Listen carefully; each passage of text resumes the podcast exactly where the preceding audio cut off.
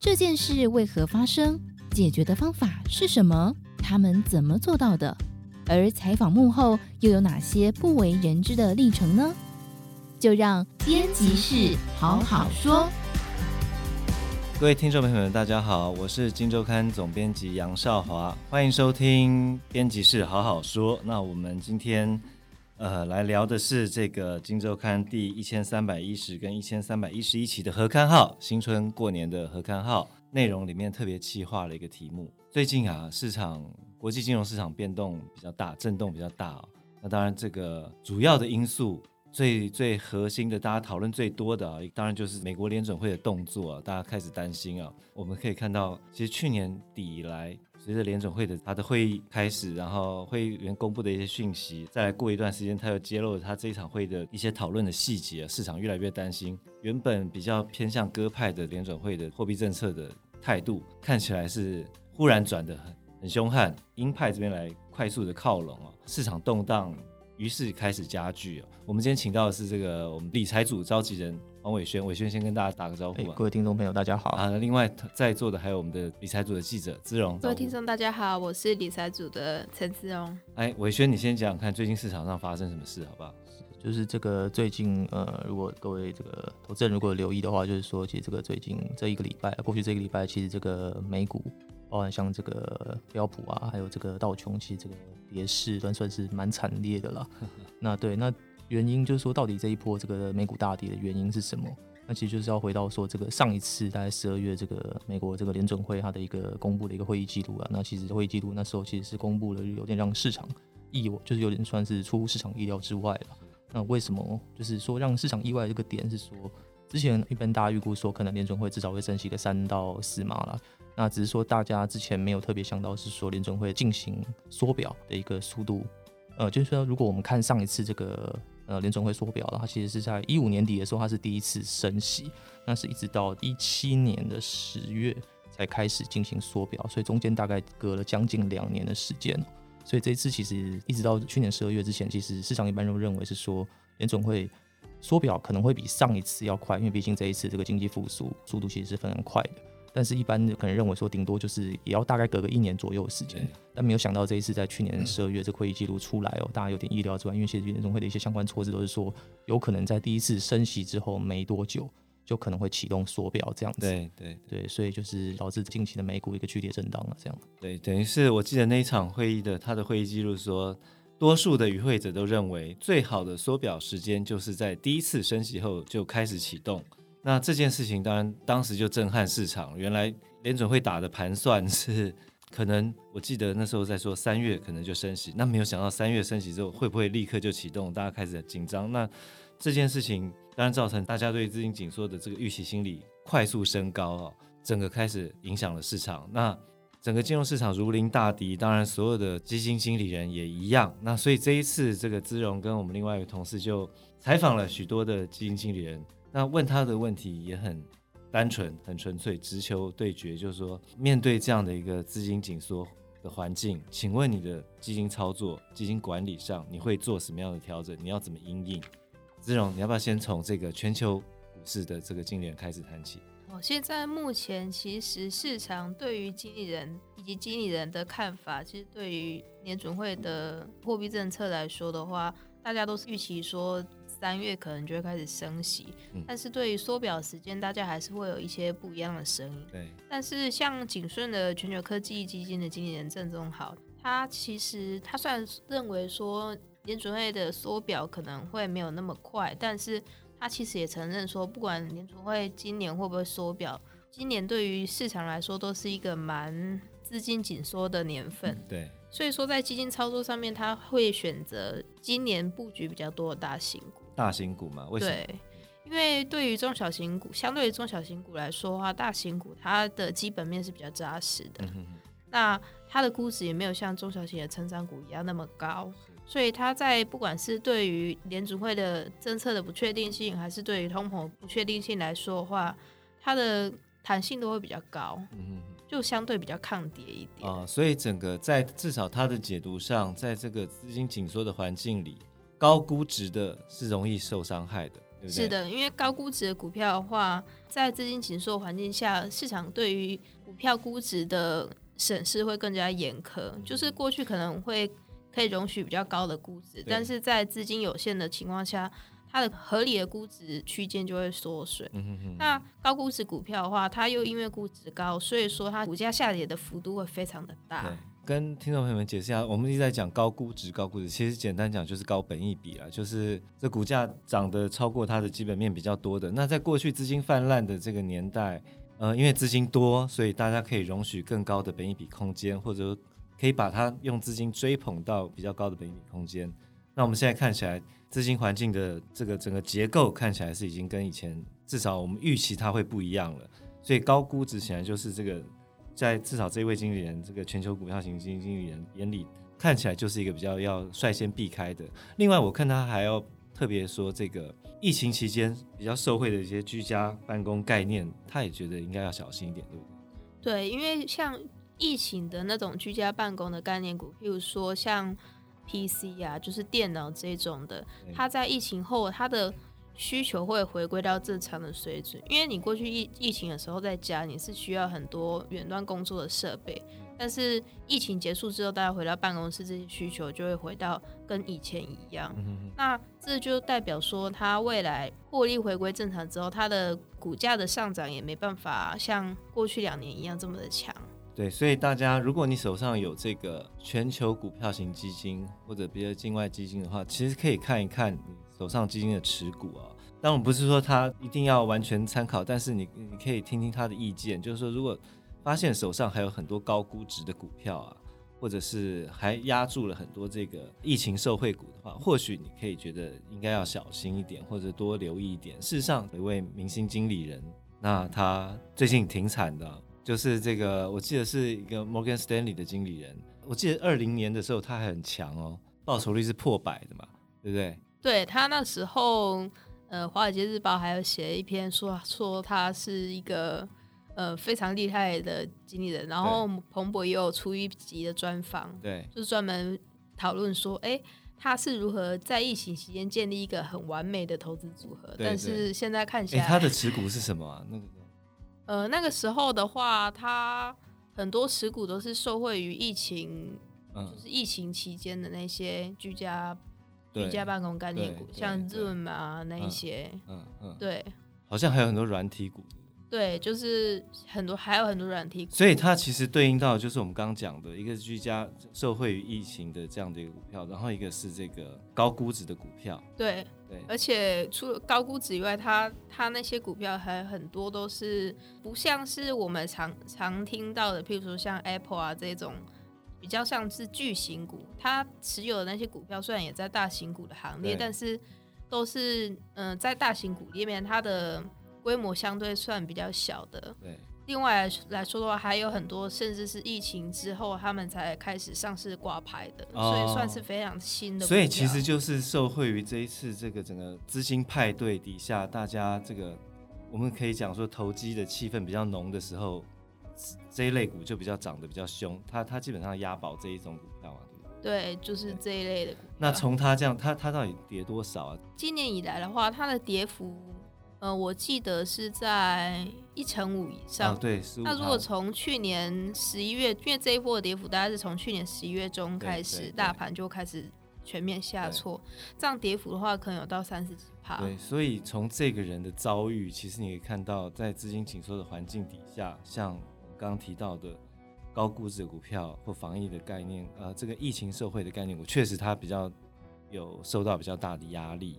那接下来我们来看这个，志荣，你这次还访了这个亚洲的市场的经理人嘛？对，他怎么看市场？像统一新亚洲科技能源的经理人郭炳修，他嗯、呃、也有谈到说，在资金紧缩的环境下，那会怎么应对市场？在联储会升息之后，基本上热钱回流美国，这个是一定的。嗯，那在这样的状况下，新兴市场通常都会受到比较大的冲击。那亚洲，因为新我们在谈新兴市场的时候，我们一般来说的话，因为成长性还有占比关系，我们都会聚焦在亚洲。对，亚洲来说的话，呃，日本虽然是属于成熟国家，但我们现在也放在一起讲。他郭炳修相对来说啊，他认为今年日日股、韩股跟港股都的影响会负面影响会比较大哦，尤其是港股。为什么？为什么港股？因为他说港股的负面影响来自于两个方面，第一个方面当然就是美国，因为港股它作为外国投资人进入中国的一个门户，所以它过去的资金来源大宗就是美国。那联储会升息之后，热钱回流美国，那这一部分资金势必会缩水。另外一个方面就是说，因为中国政府它近几年因为政策的关系，它其实有。刻意在压抑香港的地位，嗯哼，那它就会控制说，像就是南下香港的资金会受到限制，那两边的资金缩水的话，就造成港股的受挫。对对，对，对，再加上还有一点就是说，港股有一大部分是中国的科技巨头，像腾讯啊、阿里巴巴啊这种，但是在这几这两年中国的共同富裕政策下，他是比较希望去扶持中小型企业，而不是这些巨头。再加上还有反垄断的政策等，所以政策不确定下，它今年的表现可能也不会太好。对，其实这个老实讲了，在新兴市场里面呢，我们假设先分三大板块来看：新兴亚洲、新兴欧洲跟拉丁美洲。其实原本大家相对看好的其实是行星亚洲，对不对？这种有没有记错？我记得是这样嘛，对不对？对对，但是先听起来的话。目前至少在这一位经理人，他在在对亚洲这个板块的市场的看法，他认为港股是一个大家要小心的地方。当然，这个刚刚志荣提到双边的夹杀，尤其是美国如果货币紧缩的话，直接就是有有搭配升息的话，当然就是美元可能开始走强，那资金可能开始重回美国这边。那对于港股，像刚刚志勇讲，它是一个本来是国外资金进来的门户，可能就会受到比较大的压力。那这确实是听起来是这个投资人也可以特别注意的一个地方。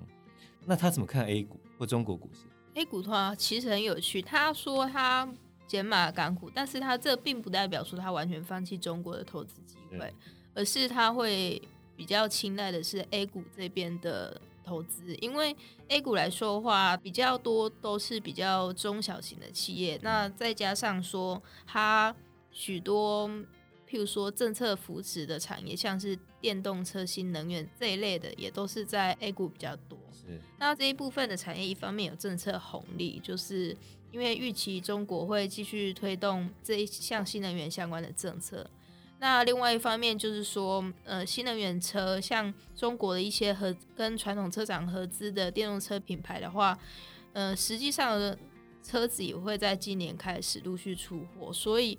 说他也是蛮看好这一边的投资机会。哎，那他怎么看台湾？台湾很有趣，因为我那时候还问问他一个问题，说，呃，台股跟韩股的话比起来，其实我们很像，因为都是以半导体为大宗，那又同为新兴市场，那为什么你解码韩股，但是加码台股？他说，虽然说台股一定也是会受到联总会的影响，但是台股的基本面是够扎实的。嗯嗯，主要来说的话，就是因为我们龙头台积电，对，就可以直接说是因为台积电带动了这个台股的投资机会。他说，因为像台积电跟三星比的话，台积电的也有三星啊，为什么你瞧不起三星？对，对，因为他说台积电的客户结构是相对比较完整的，然后在现在上还有一个优势是台积电的成熟制程的技术是比较强很多啊。明年有一个重头戏是三纳米。对对对，对，那过去几年，台积电其实也陆续在做资本投入他们的产能。那这些过去的投入，大概在今年开始会陆续发酵。但是三星的话，他们其实并不是很专注的在做半导体，因为他们还有很多其他的产业，譬如说像手机啊这些。那当他们手机卖不好的时候，就会影响到他们半导体的资本投入啊。所以说。这导致说，为什么三星的半导体一直没有办法追上台积电的原因。好，OK，Anyway，反正就是这个护国神山的加持底下呢，对，即便今年在缩表阴影下，对于部分亚洲市场有疑虑，但是台股看起来他们认为还是一个相对不错的选择嘛。那在除了股票之外，我们的这个听众朋友们应该手上持有债券型基金的也不少。那这次我们也采访了一些债券型的。基金经理人跟团队，这种他们怎么看？他们怎么应应？尤其我跟大家讲一下，在之前大家还在讲升息，那升息这件事情理论上是对于比较长期点的利率会有影响。但是如果缩表进程加快的话，缩表可能直接影响短期利率，那整个对于债券市场压力就会非常大。经理人现在怎么办？像群益的亚洲新兴市场投资级债券的经理人李宗泰，他就有说，其实债券的话，整个市场的利率其实在去年底就开始飙了，因为大家听到说联储会要升息，嗯、那在这市场预期下，利率就开始往上弹。所以说，如果说现在才开始做布局调整的话，可能会有一点来不及了。对、嗯，那他们之前怎么做？所以在去年底利率还没往上升的时候，他其实就已经。调整他的投资组合，像是说降低整体债券的部位，把现金比例拉高。嗯，那另外一个部分就是说减码一些利率敏感的债券，嗯、譬如说呃比较高存续期的，嗯、然后譬如或者是那个评级比较高的，对，例如公债或者是投资等级债等。哎，你说把它调到投资评级比较高的是不是？不是，是把投资评级比较高的卖掉。卖掉。因为像投资级债券跟公债的话，他们这些高评级，但是他们相对来说对利率的敏感度也非常的高。呃，因为通常存续期比较长。对。OK，好。那他对这个高收益债，因为高收益债是国人的最爱，他们怎么看高收益债？